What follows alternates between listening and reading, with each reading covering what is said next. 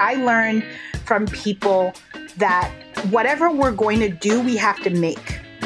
That part of abolition, in terms of what I've learned from folks who I respect, what, what abolition is, is that abolitionists make power, but we also make the conditions. You know, we try to take the conditions as they exist and we remake those into the things that we want to see in the world. And so, therefore, I'm not precious so much about like how I, I, I think we could use our abolitionist vision as a guide to do steps that will get us closer to where we want to go. So I don't fall into like, do we care about reforms or don't we care about reforms? We need steps. We need to get from where we are to where we want to go. And that organizing is the how we do that. That was Mariame Kaba. Mariame is one of this country's leading abolition thinkers and practitioners. She has founded several projects organizing around abolitionist principles, including Project Nia. Many of her writings on abolition are collected in a recent book, We Do This Till We Free Us. While I had heard of Mariame and her work prior to recording this episode, I hadn't really actually met her. However, my co host, Toussaint Losier, had known Mariame for several years, going back to their community organizing days in Chicago. I had a great time talking with Mariame, learning more about abolition, understanding some campaigns pushing for abolition in Chicago, Minneapolis, and Seattle, getting a better glimpse of the political strategies that abolitionists advance to achieve a world where various forms of violence are not a primary organizing principle promoted by the elites. I think we'll learn a lot from today's episode as well. This episode was recorded two days prior to the announcement of the success of the unionization campaign at the Amazon warehouse in Staten Island. Damn, they won. So unexpected, so wonderful. We've seen a series of unionization victories recently. We've also lost some battles. These ups and downs are to be expected, as the road forward is neither flat nor straight. One thing emerging from our conversation with Mariame about abolition campaigns applies to these campaigns as well. We can't measure our progress by simply counting our victories. The key measure of our progress is what we learn and how we grow. Let's go listen to the episode now. Hi, I'm Steven Pitts here, host of Black Work Talk, and my co-host is here, Toussaint Losier. Toussaint, what's up, man? How you been doing? I've been hanging in there, man. Um, you know, maintaining as usual. Uh, how about yourself? It's okay. Nothing special. Um, normally we have kind of a, a topic of the day to talk about, but there's none to talk about. As I told you before, we will not talk about Chris Rock and Will Smith. That's been talked through way too much, man. It's not for our show, at least. Um, but one thing has been I've been thinking about, man. To be honest, this is go uh, some musings. I begin to remember that back in 1959, Mm-hmm. The steelworkers had a nation, nationwide strike that mm-hmm. lasted for 116 days. And I keep wondering, what did it take to pull that off?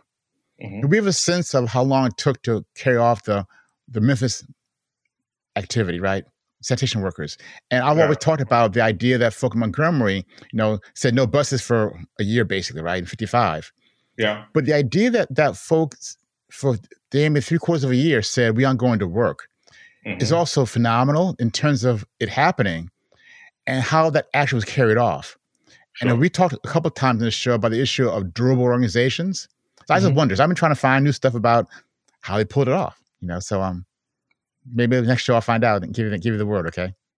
Yeah, for sure. I mean, I think it's it's interesting. Um, if I if I may, it makes me think of these. Uh, for those of us who spend too much time on social media, it makes me think of these um, like Twitter conversations that happen where you have people who have called at different moments for like a general strike. Not people who are in any kind of organizations, but you're sort of saying like we should have a general strike or we should like do this as a way to push forward a particular demand or policy. And one of the things that um, when those are more serious conversations, people do get into the question of, you know, that is not something that that is just um, a sort of spontaneous activity that folks can launch into, or just a um, an action that can be taken up willy nilly, but it needs it, it requires planning and um, organization and resources. Uh, is one thing, and the other thing is I'm actually reading right now uh, uh, Danielle McGuire's "At the Dark End of the Street," which talks about the sort of history of um, Rosa Parks's involvement in investigating and campaigning uh, in defense of uh, Black women who suffered at the hands of sexual violence uh, by white per- perpetrators, and uh, that that McGuire makes an argument in terms of how much that history of um, organizing really laid the foundation for the civil rights movement, and the degree to which the kind of skills that Parks and others picked up in that kind of um, that kind of work translated into the civil rights movement and also was an important aspect of what the civil rights movement was uh, and the broader freedom struggle was about in many ways um, in terms of dealing not just with questions of civil rights and freedom writ large but also questions of uh, gender-based violence as well too Now you raised a question of violence and it kind of is a is an interesting segue to our to our guest i'm really excited to have a guest today we have today with us mariame kaba who does a lot of things. I don't want to try to capture I mean, your whole life in a short phrase, but I'm super glad you're here with us. From my perspective, um, you're one of the you know, two or three leading people speaking about abolition and not talking about it in, in a rhetorical way, but in a deep, thoughtful, substantive way. And so I'm glad to, to have you with us. So thanks for coming on. I really appreciate this. Thank you so much for the invitation and for having me. Happy to be here. This should be good. Um, so let's just jump right into it. Um, what is abolition? And what is abolitionism? yeah, I, I, say it because you know yeah. there's a, a lot of character, characterizations of what it might be. Sure. And people take one thing and all of a sudden they go way off some place in the, in the distance. Yeah. So I want to hear from you how you define it and talk a bit about the importance of it and, and so forth.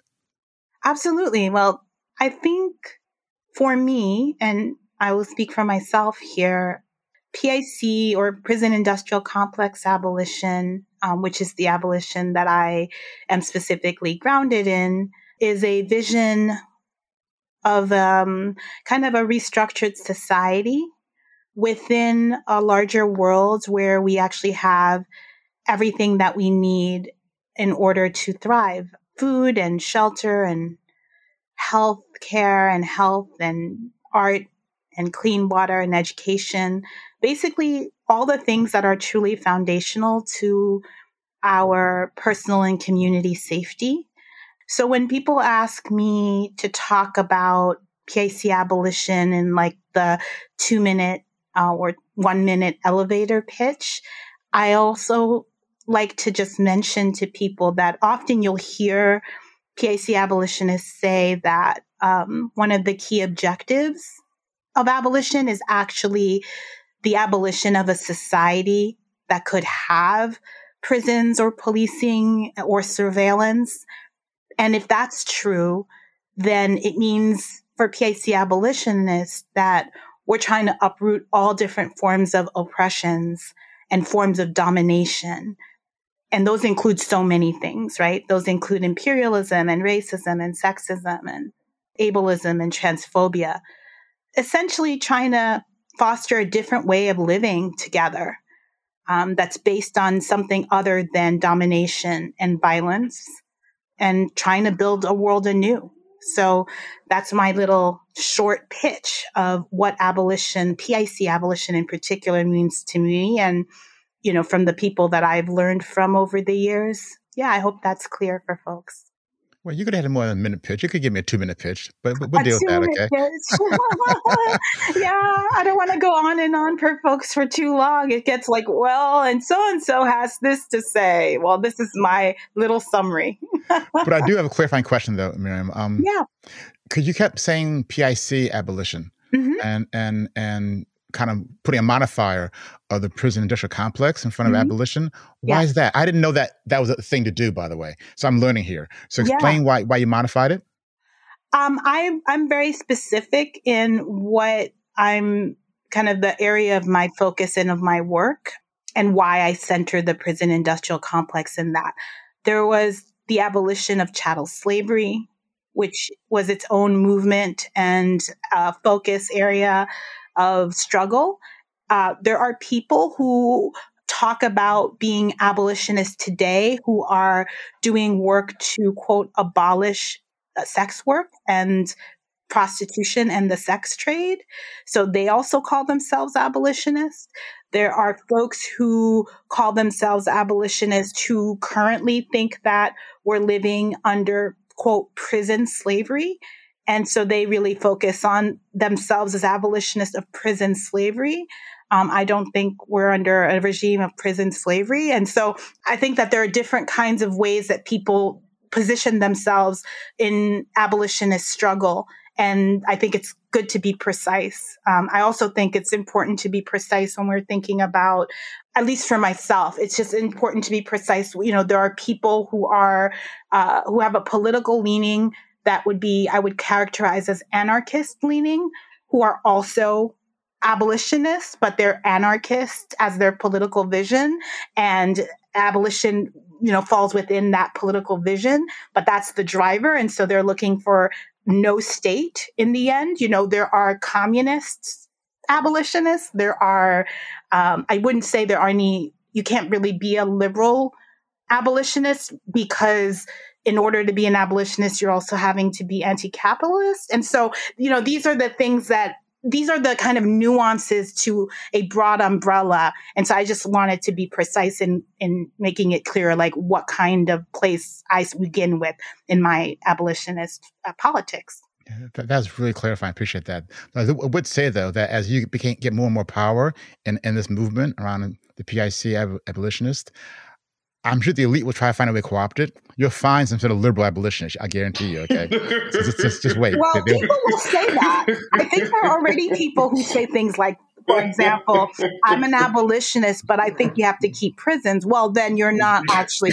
you know, like I'm not trying to, I'm not trying to gatekeep anyone. I promise, but like there's some kind of basic things you have to subscribe to if you're if you're really a PIC abolitionist. So yeah, I think I think the liberal abolitionists are are, are the ones that are going to be that are going to have those uh, what is it the self the inherent contradictions in their in their politics in the first place. Yeah. In terms of being like, yeah, you know, I support defunding the police, but you know, maybe not yeah. right now or something. Yeah, like exactly, exactly. So not going too deep into theory, but, but as you're talking about the different kind of threads of other folk who claim to be abolitionists, you mentioned the issue of the anarchist and the state. So how does the state fit into your vision? Since I thought you were saying that you were not an anarchist, and I th- therefore I thought you're saying that there might be some role in your world of the state down the line. Did I well, no, what you? I said, what I said are that there are anarchists who are also abolitionists, and that there are, you know, communists who are also abolitionists, and there are different kinds of uh, people who, uh, you know, adopt a particular political tendency who also are abolitionists. Was what I was saying. I mean, the question of abolition in the state is the question of the left and the state. I mean, it's a much it's it's it's a site of contestation and and ongoing conversation. It's and and also trying to make sense of all of those things. So I don't, you know, I have no one thing that I can say about that except to say that for me, as long as there is a state, we have to make demands of it and we have to be antagonistic to a capitalist state.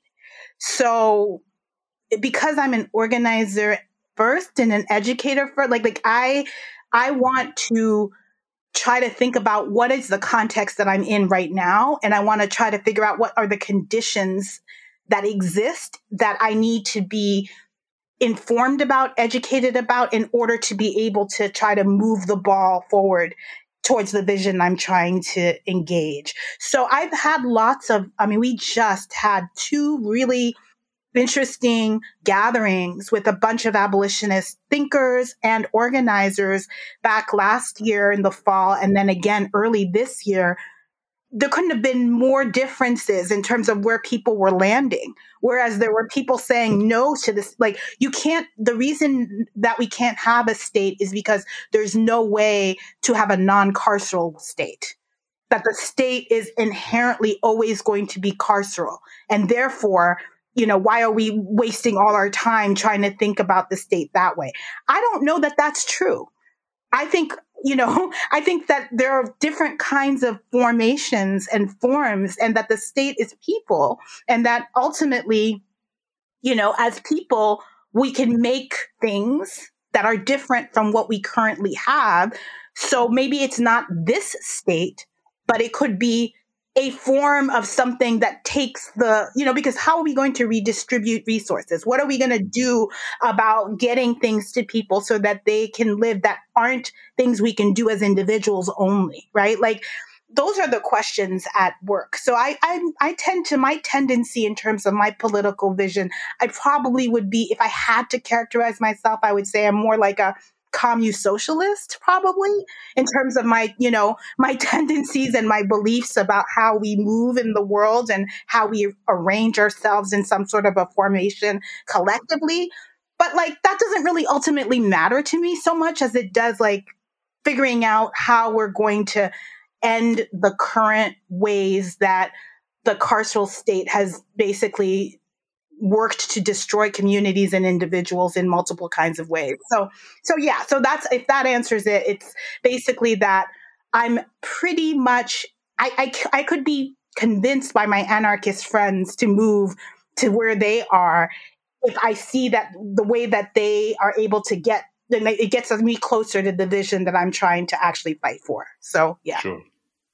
First, I appreciate that, and two, or second, or second, the prison industrial complex, uh, or PIC abolition, reminds me obviously of critical resistance. And I'm curious from your perspective to what do you attribute the, in this moment, in this period, the real significant interest and engagement with abolition. Mm-hmm. Um, in contrast, you know, like I remember critical resistance meetings from like I don't I don't want to like date myself, right? But I remember like critical resistance meetings from like the early, what was it early like mid two thousands, yeah. you know, mm-hmm. and you would get some people coming in the room, but it wasn't a whole lot of people um, around the table, yeah. right? And uh, after going to a couple meetings, you got to meet, you got a sense of who all the people in the room were. Yeah it, and it wasn't as if people were really taken with the idea of abolition. Mm-hmm. You know, I think people were, you know, were passionate about the PIC and were involved in various different abolitionist campaigns. Mm-hmm. Um, but um, we're we're in a moment. We've been in a moment where the idea of abolition has really caught a lot of people's attention. Mm-hmm. Um, and I'm curious to what to what you attribute that to, or sort of what you see as the some of the forces that have helped shape the um, the rise in interest in in abolition. Yeah, I think that's a great question. How to figure out when an idea that many people have been part of promulgating over generations decides to catch on the meeting of, you know, history of the moment versus like the preparation and the space that all the spaces that came before. And I, I, I don't know how to separate out those very tiny meetings. Mm-hmm. Um, you know what I mean? Like, and I was in those meetings too, mm-hmm. and those very um, kind of the political education and the popular education that those millions and millions of workshops that happened for over a whole series of time to create, frankly, a cadre of people who could speak to these ideas in a way that was accessible and I think of value to some people. But I also think like the times we're in call for something different. And you could see this in a very short time. And I know you know this, Toussaint. Like just thinking about Chicago. When I moved to Chicago in 1995, I think there was one organization at that time that I could point to that was actually saying at the time, like, maybe we should just close all the youth prisons. You know, like I, I think there may not even been an organization. I think there was like a person that I knew, right? When I came to the city. I mean, that is not even that's we're so far past that now. Mm-hmm. But the, the the the the difference between 95 to now are all the social movements that pressed people forward to push them to make bigger demands. So you can see, for example, the demands that were made after Mike Brown was killed, which were about body cameras, civilian review, all these other kind of things that people who are pushing and have been pushing for a while that felt like the the summit of what people could demand at the time. Even though people were still abolitionists at the time were saying this is going to be a problem y'all. Like do not ask for body cameras. I mean we charge genocide put out a whole thing saying no to body cameras. So there was argument and tension but people felt like i i feel like people felt like at least we got to ask for these things under the banner of reform. Those very same people who were making that push plus new people by the time George Floyd is killed, know that body cameras are going to make no difference. Know that, you know, and meanwhile have had a couple of years on the ground where they had already been pushing for invest divest as a framework for actually moving. And that came out of, in large part among many young organizers, came out of the Vision for Black Lives policy statement in 2016, which made an explicit invest divest frame so that you could have Black Visions in Minneapolis already have made, they already had two years behind them, one year of having won a defunding of uh, the police department in 2017, one year of backlash in 2018 to that money getting put back in. George Floyd dying in 2020, being murdered in 2020, they already had the language for mm-hmm. saying defund the police, right? and connecting it to an abolitionist organizing strategy because Kandace and Miski and all those other people had been to a bunch of trainings I had done about transformative justice and abolition in 2015, right? Like, so there's these ways where the genealogy of ideas finds purchase in some ways based on the conditions of the time, what people had tried before, the fact that there were was language on the ground that people could pick up and use, so all those things to me are how things get elevated and then spontaneous things that we can't control ever. So that's a little bit of what I see. And when you point to, you look at some of the key organizers around the country. And if you look at their individual genealogies, you'll see the connections to other people and other organizations that pre existed that, that kind of allowed for this moment to happen. So that's what I would say. And, and just real quick, thank you for that. And real quickly, before Steven asks the next question, could you just explain for folks what we charge genocide is? Because I don't want people to get that confused with like yes, yes, yeah, Paul Robeson and 1951 and what have you. Absolutely. In 2014, in May, a young man named Dominique Franklin Jr. Who um, had just started being part of a formation that I helped to found called Circles and Ciphers in Chicago was murdered by the Chicago Police Department. He was accused of trying to steal a pint of some sort of drink from a local Walgreens. They supposedly said that they chased him. He fell and hit his head against a very a steel pole and he ends up uh, dying and being dead. But the turns out that the police actually tased him and tased him twice, and that's how he hit his head. Anyway, long story short is he was killed a bunch of the young people who were part of circles and some other spaces that I was involved in as an adult kind of ally and supporter were more just despondent, absolutely despondent. I mean, just to a point where I hadn't seen them as despondent before. And long story short is I called together a meeting, invited a bunch of them and their friends and other pe- organizers who I knew to come together to say like, what might we do together? To address this particular murder, but do something beyond just addressing this one specific murder by the Chicago Police Department.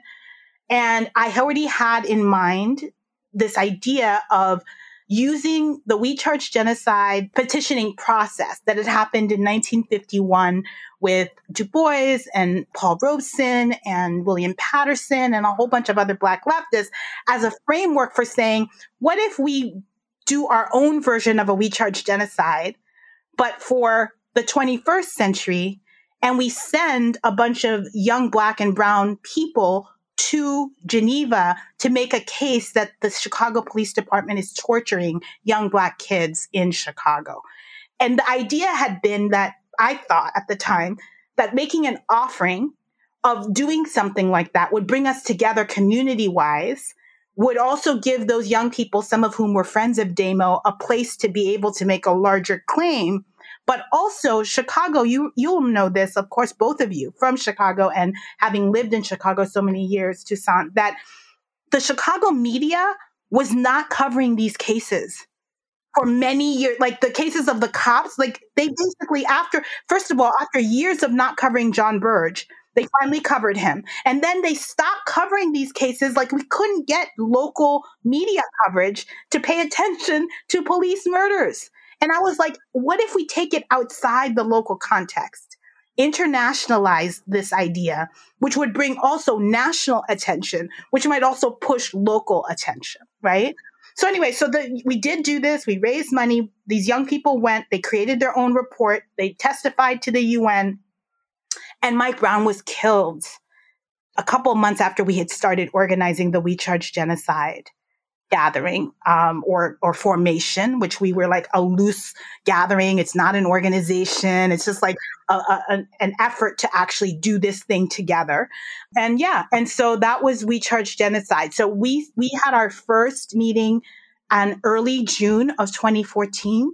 And then Mike Brown was killed in early August of 2014. So the convergence happened between like this group that had already started doing this work on Damo's work and then Mike Brown getting killed, which escalated all the stakes, right? And then they went to Geneva in November of 2014 and then had a big report back to the community in December of 2014. I think you were there as well and on our panel for that at Roosevelt and then took that energy and the work they had done into a fight for reparations for police torture survivors because that had been 35 years in the making. You had this group of young people of all races, but particularly with a centered vision of young black and brown people at the center. And we were like, okay, we've come back from this trip to Geneva now here on the ground here locally here's an opportunity to pick up this demand for reparations for john burge's torture survivors push the mayor who was embattled at the time to deliver on it. You can be part of making this part of this campaign. So that's how those things work themselves out. So i'm still kind of trying to deal with the idea that 2002 is a dating year because um, I know years earlier than 2002, by the way that was really good, Mariame, in, in, a lot of ways. I liked how you tried to ground, we did ground kind of the rise of abolitionism in kind of certain concrete conditions. And, and what I thought about your talking, that's, that's both what is present, but was absent. And so when, when I became of age, my 2002, which is, might say maybe in 72 or 74, right? You still had an idea of a strong labor movement. And we can talk about the politics, but it existed, is in, in the air and you still had the, in the air the, the Black Power movement. That activism still was there, and it seems to me that we look at that today, beyond the idea of the rise of mass incarceration, is kind of the the, the the, initial setting for all this stuff. That you had kind of decline in other forces that could be present, and that's also part of the context. And so you mentioned the idea of 35 years. That's now I think about the math there. That's roughly when you saw the death of Harold Washington and the decline of that movement in Chicago.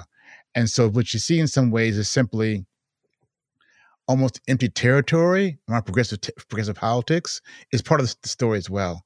But it's good to hear the details. Um, Can I add one thing because I think this is important, and I think sh- this context in Chicago is so different than other places around the country for this. In our experience, part of why I think we could win reparations was because a lot of the folks who had been doing the work in the 1980s and 70s or still are very present on the scene in Chicago. We had Stan Willis, we had Frank Chapman and the folks from the Chicago Alliance Against Political Repression who very active, still on the ground, pushing legislation policies, telling stories about you know, the experiences they had organizing in the 70s and the 80s, who were all very much part of the reparations movement and the reparations struggle. So a lot of the younger people who had no background in those ideas did have those direct connections that got made with some of those older people who'd been been part of the black radical tradition and knew and heard the stories from them and got direct direction from them and ideas, whether they agreed with those or not, was on the ground. The other thing is you're talking about labor.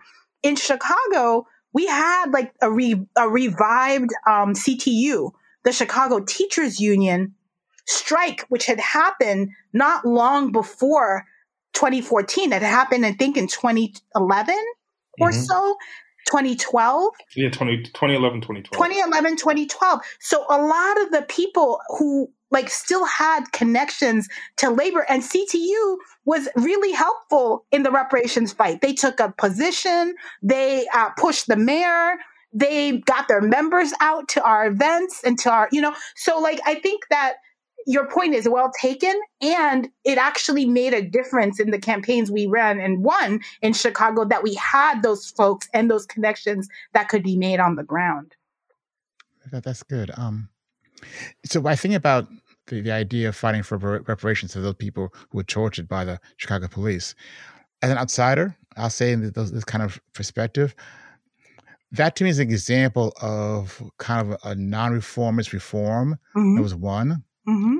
And and so a question I had leading into this conversation was kind of any any cases where you might see abolition politics put into place and a lesson mm-hmm. learned from that. Mm-hmm. And, I, and as I hear you talk now, that question, as I was going to frame it, is framed poorly, given the idea of abolition actually is your version of abolition.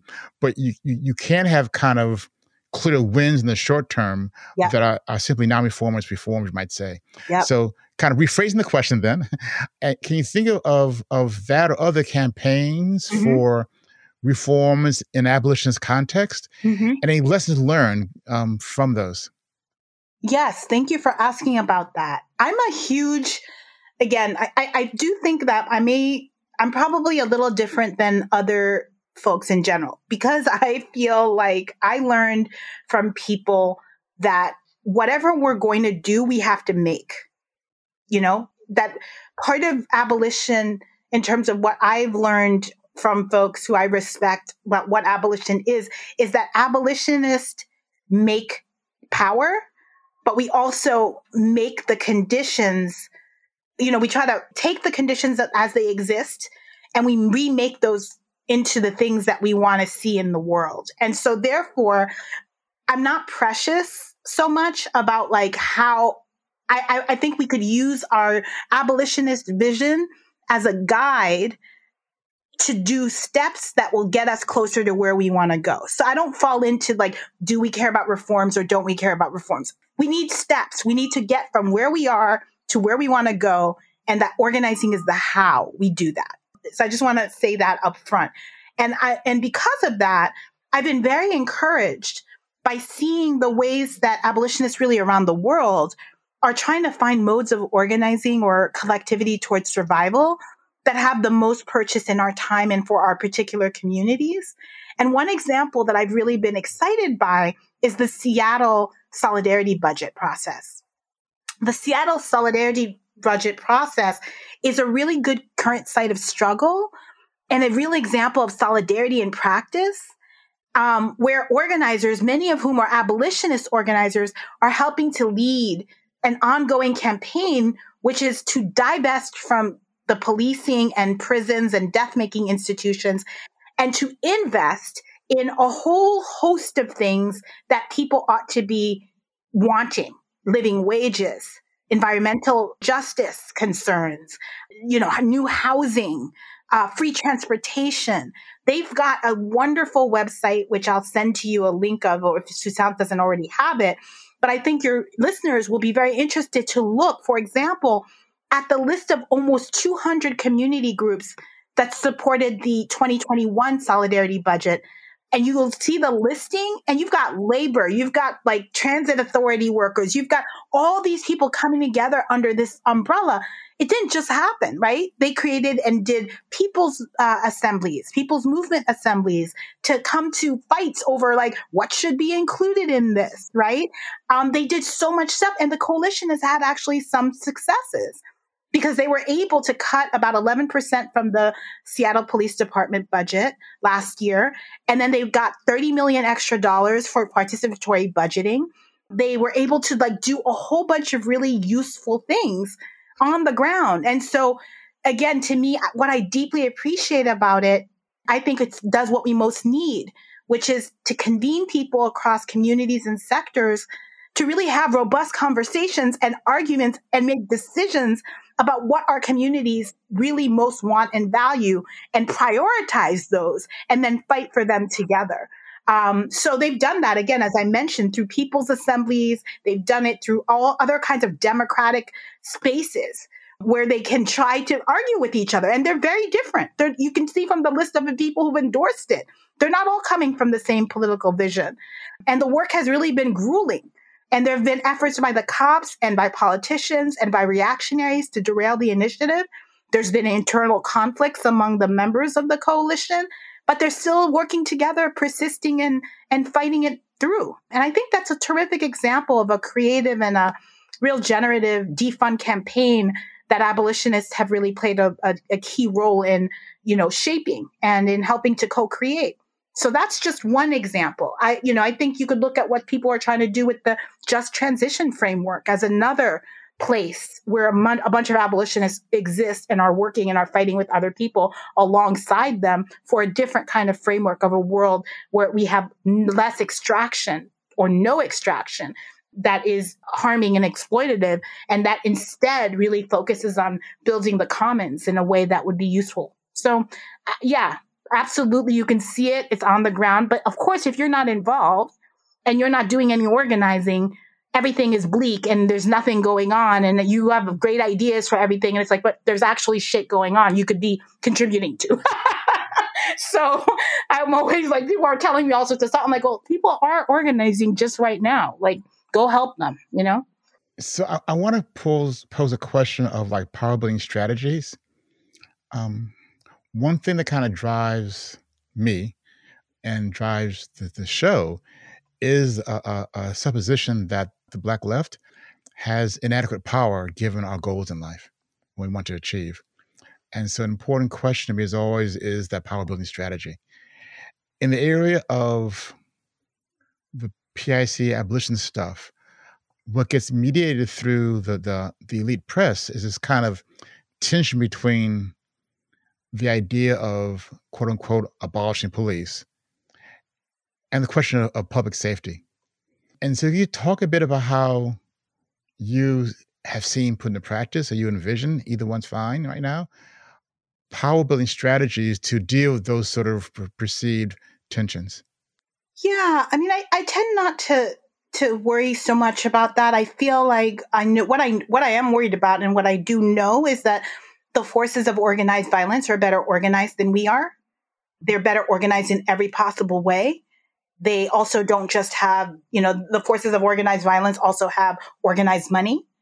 And we don't have organized money and we're not really organized in terms of our people. So we're, we're in struggle compared to that. It's always like a mismatch. And so I really think that for myself, at least, I think we have to keep and continue to build as much power as we can by doing the things we can to build that power.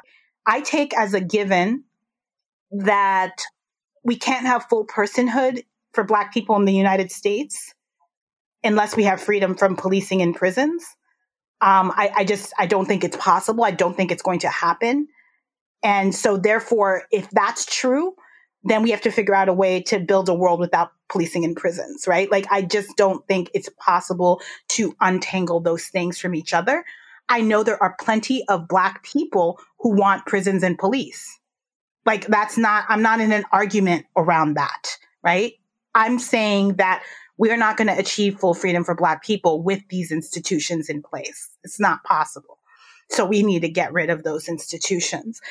Now, when we talk about safety, I talk about an abolitionist vision of safety. I'm not interested in security. That's not of interest to me. I'm interested in safety. And so when I talk with folks about safety, I talk about it from the perspective of what is safety, which is to me, it's the ability to basically to bring, to be, and to move through the world as your full self. Okay? That's safety. So therefore, how do we get there? What do we do? What does it look like to be able to, as a Black person, to have your ability to bring, to be, and to move through the world as your full self? Now I want to have that conversation with you. Like, you know, that's where I want to begin. And for the most part, people don't immediately jump to telling me that they need prisons and policing for that to happen. They have a whole bunch of other things they want. They want great schools for their kids, and they want an ability to have all the food they need to be able to not be hungry. And they want health care that is actually free and accessible. And they want housing that is safe and they want water that is clean. And so we can have a totally different conversation about what safety means if we start from there rather than me arguing on the terms of organized violence. I've never seen something that is so clear to me that sometimes just does not seem clear to other people, which is how is it that a system that has every possible resource at its disposal consistently still doesn't make anybody feel safe?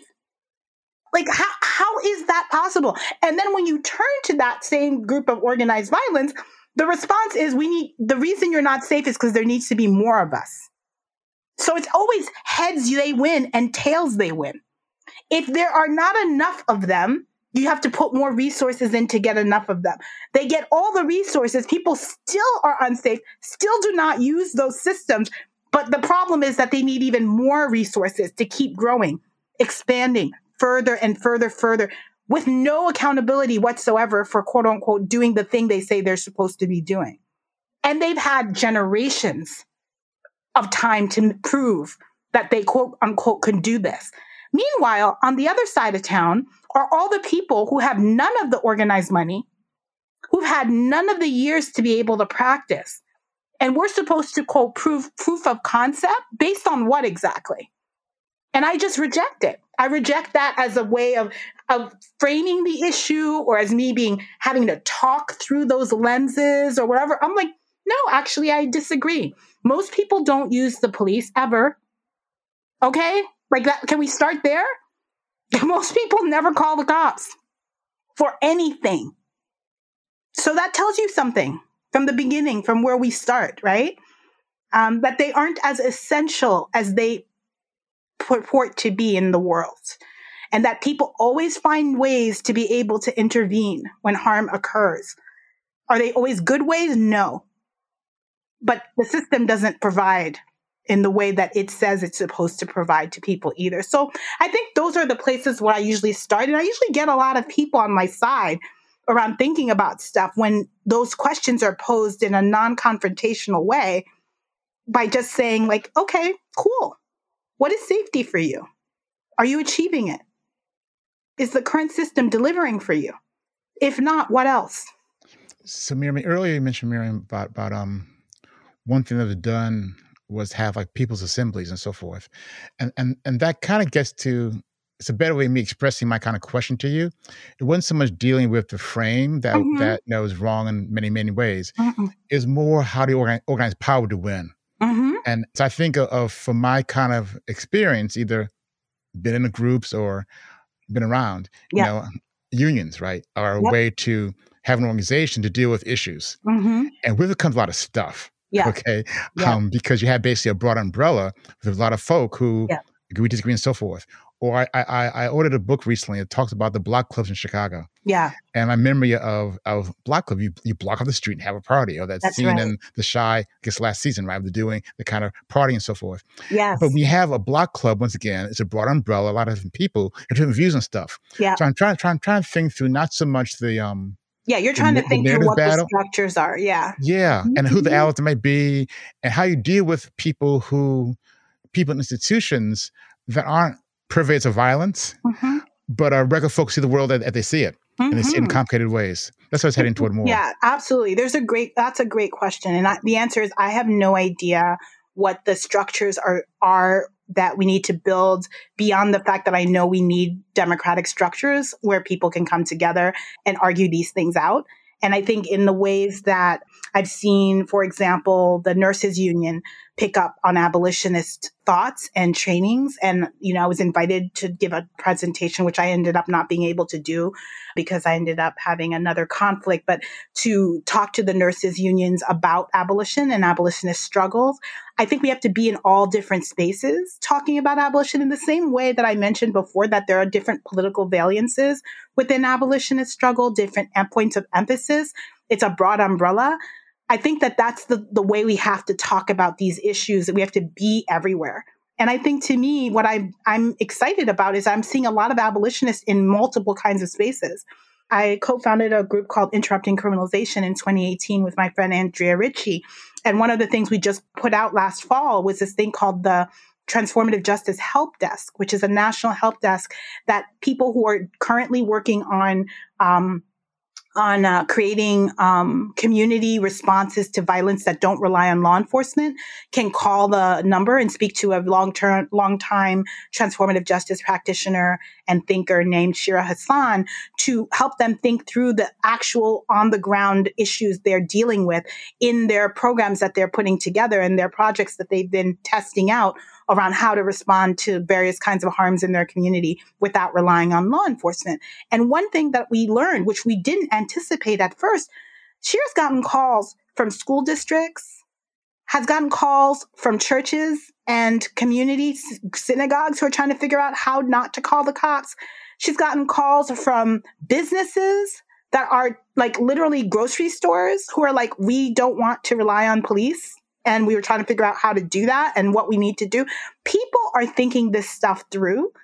They just don't have, we don't have like the National Association of call this place to figure out, you know, the, the big uh, movement spaces that are every, you know, people are doing it in all these different kinds of ways. And I think in all these ways, what I try to do in my work is to give people spaces to argue together and to think and to know that they're not alone in thinking these ideas forward. Um, but obviously, we need much more and we need them to be bigger and we need them to be more embedded in our communities. And we need different messengers. Like, I'm not a good messenger for a particular kind of community and community group. I'm a good messenger for my communities, you know? And so I think that that's something to consider and think about. And I'm sure you're thinking it through in whatever, you know, labor is thinking it through right now in multiple kinds of contexts. And so that's not any different from an abolitionist thinking process, or at least PIC abolition.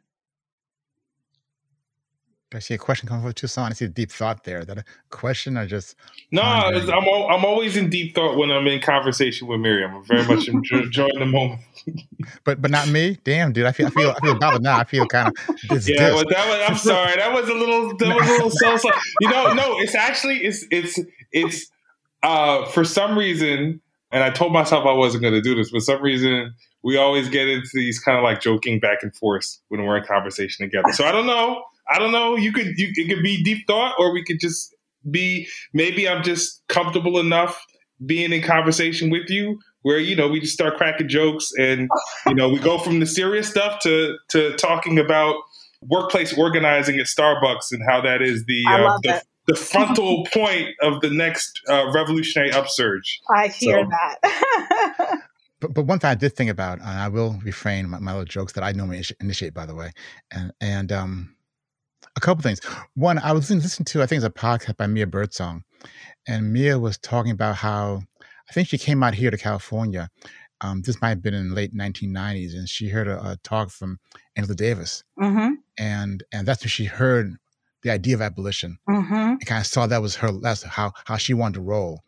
And what it made me think about is how for this may be partially correct, largely incorrect, or whatever, but I think for a lot of folk, we need ways to describe desire for revolution, fundamental change. Mm-hmm. And I think that in the absence of other stuff, for a lot of folk, the idea of abolition captures that spirit in some ways. And, and and and that made me think about the idea of abolition in different ways. Because mm-hmm. when you began to talk about what it meant for you to be PIC abolitionist, and I, I was looking through your, your book and you talked about how you kind of saw the, the, the kind of blending of black feminism mm-hmm. and abolition now mm-hmm. that, that, that, I think that oftentimes what we all need is a way to express our desires mm-hmm. and they come out in, in a context and, and, in the current context the way that people people express the need for fundamental change is is through abolition but as mm-hmm. you mentioned as you talked about it you also have a view about political economy you mm-hmm. mentioned that be anti-capitalist. You said you were some communist, socialist, whatever you're gonna call yourself, right? no, I said I said I don't want a label, but if I have to take a a place. I would probably Yeah, be I a know, communist socialist of some sort. Yeah. Well, I won't ask for a one minute speech on that, by the way. Yeah, please do. but, but my, my point though is simply that there's a lot to one's vision of the world Mhm. beyond just kind of a narrow view of no prisons. That- That's Sure. all. Of course. So when you think about political economy, kind of go go a bit more into it because because I, I I'm I'm raising the question because I think that the way that the elites get to dampen our movements is because we don't oftentimes talk about political economy, and they find ways to absorb a lot of our so-called demands. You know, Mhm. I can't remember, God, maybe 20 years ago. And Target started selling some kente cloth. Damn, Target's got, gonna sell kente cloth, right? And and and so we have ways of expressing things that they can absorb because oftentimes the, the fundamental critiques aren't there. And I just want to raise the issue of, of saying more explicitly the idea, the link between a critique of our current political economy and abolitionism. hmm Well, I mean, I think the critique is immediately embedded in the demand to defund the death making institutions and fund institutions that will give people life and wellness and space, right? Like the whole concept of recommoning, you know, that that is integral to an abolitionist set of demands. You can't separate those things out together. I think, you know, we can have long conversations around the connections between surplus and crisis. We can have, uh, you know, these conversations around what what does Ruthie say all the time, which is that capitalism requires inequality and racism enshrines it. You know, I mean, these are all things that are part of an abolitionist frame and understanding. For me, for me, the question always is a notion that like we cannot have a capitalist society and an abolitionist horizon. They do not work together. And that has to do with the fact that capital um, basically as a as a as a way of structuring how resources are delivered and how they are how labor is extracted from people in a way that alienates them their, themselves from labor right from their own labor and from their own products of their labor that that kind of society has to have prisons and policing and all these other kinds of structures because they have to keep people in check like you know? And because they also have to uh, dispose of particular people that aren't of use right? That aren't of use and where to place all those people what to do with all those people these kinds of other death making institutions sometimes resolve those problems.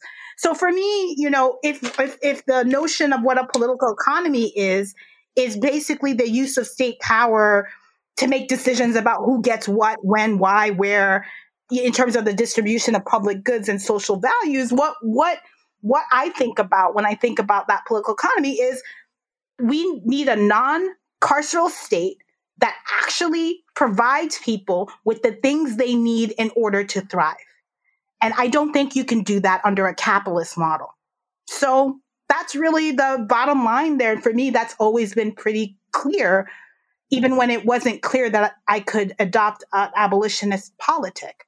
Uh, that preceded my abolitionism, right? My anti capitalism came before that because I grew up in a community with the parents, with a, you know, a space that was in, intrinsically that. So, and there is no separation of, uh, uh, you know, you're, you're going to always bring together the political and economic and social considerations in terms of allocation of resources in any struggle and fight. And ultimately, that's part of an abolitionist vision and an abolitionist politic. Yeah.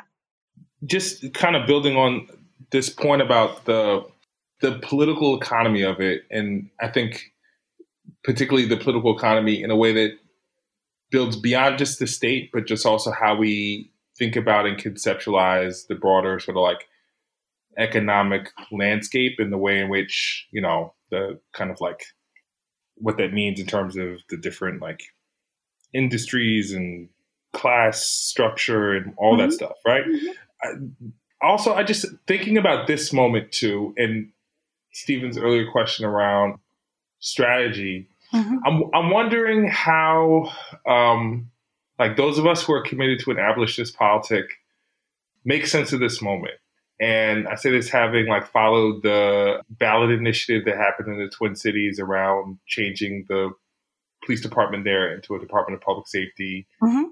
alongside the broader way in which, rather than incorporating the defund demand, we actually saw the Democratic Party Mhm. and really the kind of like centrist right wing elements of the Democratic Party directly, Mhm. I would say, successfully argue against the demand for defunding the police. And in a way that not only mobilized like the Panera Bread voters that I think they touted it different ways, but also like get a lot of black folks as well too, seeing defund as a as a as a threat to their sense of safety in some sense. Mhm. And I kind of um, I, I I know the sort of like the kind of electoral politics comes at it in a little bit of a different angle than most of the kind of like ways in which abolitionists talked about. But how how to I guess what I'm curious about is how to make sense of a moment where what I would assume are the constituencies that are most supportive would be most supportive of an abolitionist politic, right? Which are like working class black communities have been um, uh, in some ways mobilized to see the arguments against defund as arguments that are in their favor. You know, I think we have to have a real conversation that would take a million more hours. because there are just there are there's a lot yeah and but there's also a lot that i really just don't agree with which is here's the thing Mhm. police are very popular Mhm. like the cops are Mhm. majorly fucking popular Mhm. in this country and across Yes. the world and I don't understand. Like I've never understood. You have to be, you have to not have any sort of analysis to not like to understand that that's what we're dealing with. We are dealing with an institution where people say my uncle Jimmy is a cop and my uncle Jimmy is great. I love my I- uncle Jimmy. No, no, I, I understand. I understand that, but I, but I'm, I'm thinking I'm thinking of a place where, Yeah. like, when you talk about the Twin Cities, two years ago, they burned down a police station. They didn't They burn down all the police stations, but they burned down one, at least one police station, and they tried to burn down another one, yeah, but they and- did. But that was and not. with some with some with some public support. With, Yeah, but- with- but so that so here's where I'm at with that, which is Yeah. your your assumption that Mhm. a ballot initiative I where know. 40 no, but where 40 where where not most of the people were, even represented but even out of that small number 45% of the people Mhm. said yes to wanting a department of public safety Sure. So even within that there's stratification that's Mhm. that was a lot of people in that It is and a lot Right? than, than you would you would you would have assumed might have been the case a couple years prior, I right? mean, but that's a base from which these folks in Minneapolis need to build. hmm right? Like to me, I'm I have to say that's what I mean by like my disagree. I'm astonished Mhm. that 45% of the people checked off, yes, let's go with this. Sure. That actually tells me that we have some place to grow and we have a place to build from rather than the other side of it being like, well, we lost. and That's a lot of people. So that's one angle of it. The 2nd Mhm. angle of it is like the cops are super popular. I, Sure. I don't know how abolition, I'm, I am not deluded Mhm. okay, that we are fighting against a massively well funded, popular set of institutions, even as a lot of people talk about.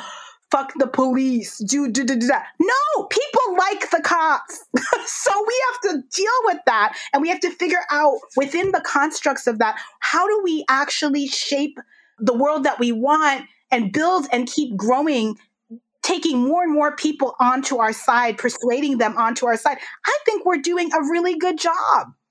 Like from where I from where I started to where I am now, Mhm. I can tell you that when Clinton's people came to Harlem in 1993 to sell the 1994 uh, Crime violence- bill. uh, yeah, the, the crime bill. Yeah. I was in a church at Abyssinia packed to the gills with black folks who were like, get those friggin' drug dealers off our streets by any means necessary. We don't care. I think two people spoke out in that room of hundreds against that bill. That could not happen today.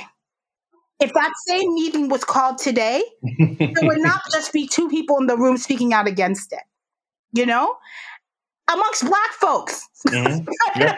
so I just think that we have we just have to complicate the situation and also take the long view and also understand how much progress has been made to break that hegemonic, what feels like sometimes a hegemonic behemoth of like we absolutely love this institution. This institution has to stay forever. This institution wasn't here forever.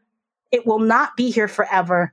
Let's try to move in the steps that get us closer towards that world. That's how I see it. But I, I, I hear you and I really like, and yeah, and we lose a lot in organizing, sure. but sometimes we win. And that's the bottom line. so in a lot of ways, the, the, discussion you two have had kind of crystallizes more my question um, I, I, know that know that I initially thought of these questions, they were kind of posing almost as if, well, well, girl, you didn't win today. What's wrong with you? And your perspective is right. That basically we grow through time, and so we shouldn't see this being, my God, we failed. But more simply, this will happen today, and tomorrow will be stronger. And my question then is how to get stronger, and, and how do we make sure we don't plateau at a certain level?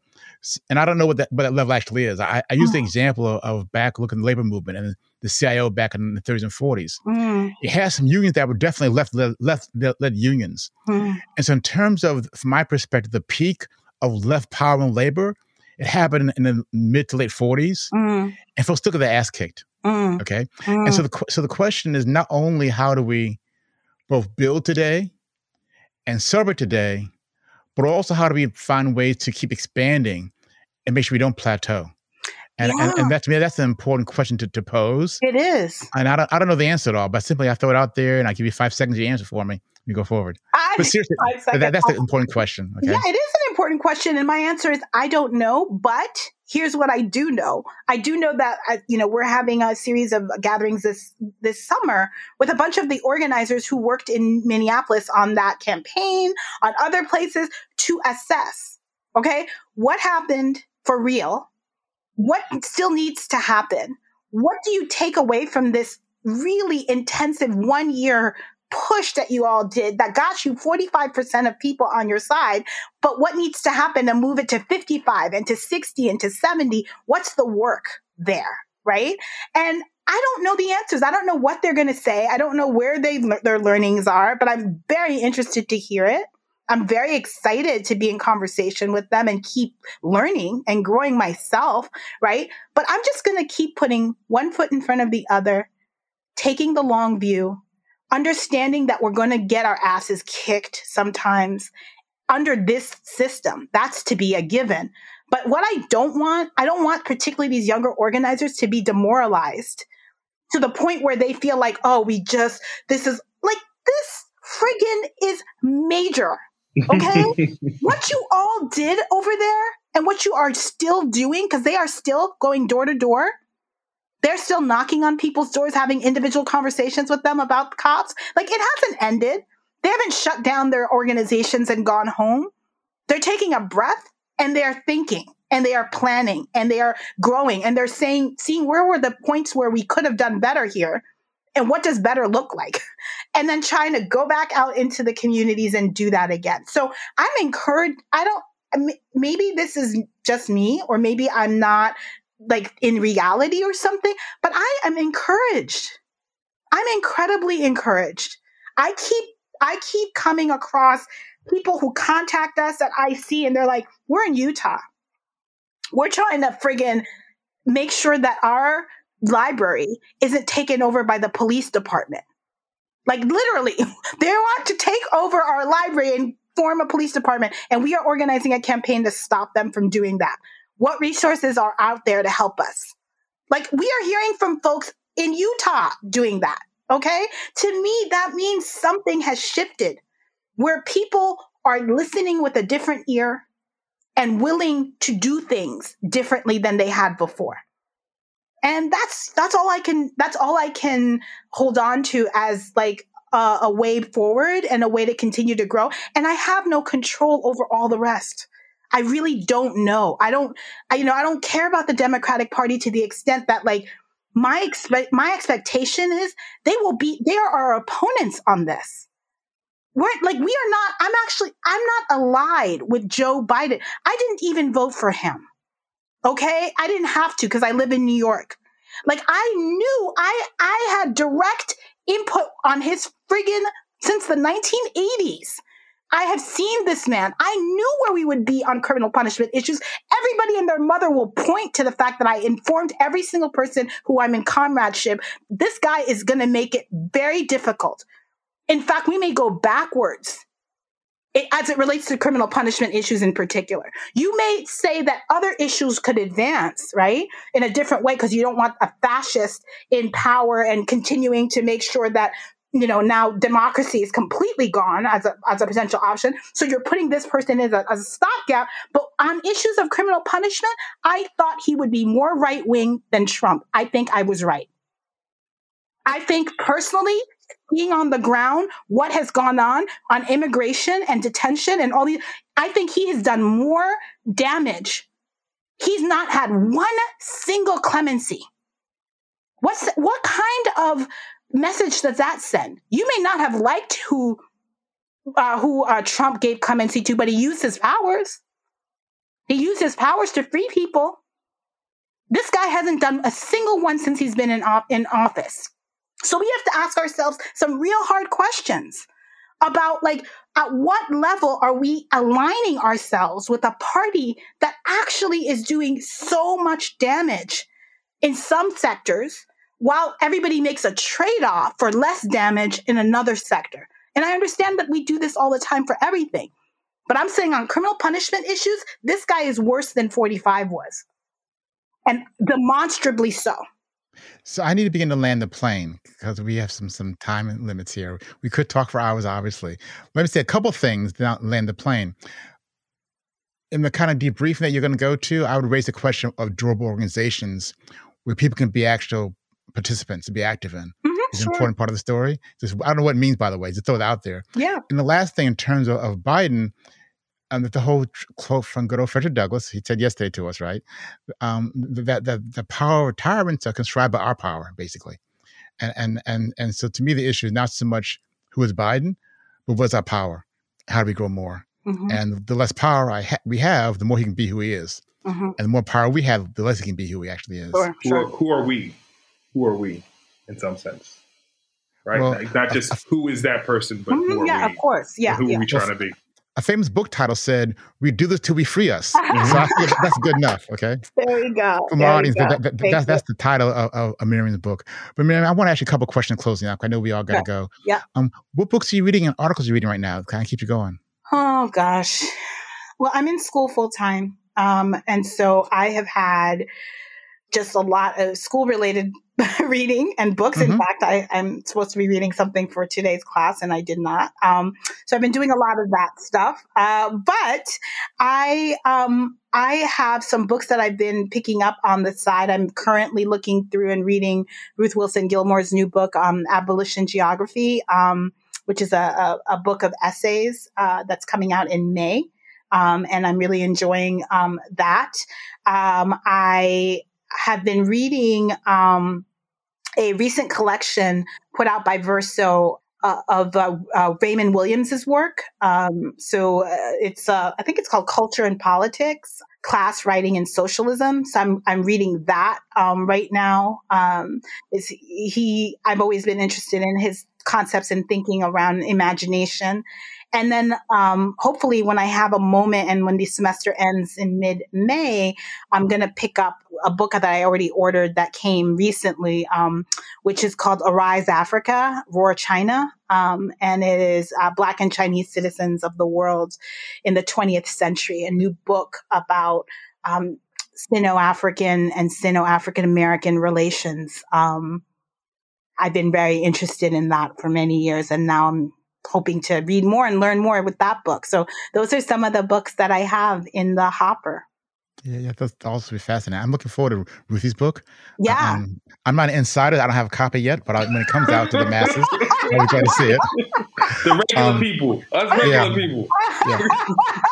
I was I'm supposed to I was supposed to blurb this book and I am past the blurb deadline, so I'm going to give them a blurb for the website. That's the way it's going. Okay, but Mariame, what, what what music gets you going though? What music kind so of much music. I can't even begin. I'm the I'm the uh, resident DJ for all of our virtual events, DJ oh, cool. MK. So um, I love African music of all sorts. Um, huge fan of particularly uh, Central African music, soukous. Um, I love, you know, every kind. I love Salif is my go-to from my my because my my father's one of my father's favorites was Salif Keita, so I still listen to him all the time. Um, so I'm a big fan of that kind of music. I love Caribbean music of various kinds. Um, still listen to Kassav all the time, um, and I love kind of old school soul music.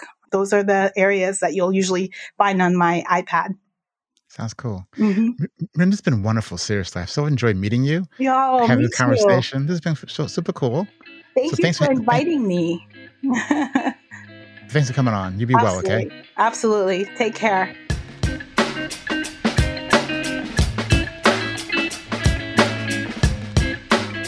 History depicts 19th century abolitionist John Brown as wild eyed and crazy and elites who want to shape how history will look back upon today's times soon depict today's abolitionists as wild-eyed and crazy, shouting impractical slogans such as defund the police.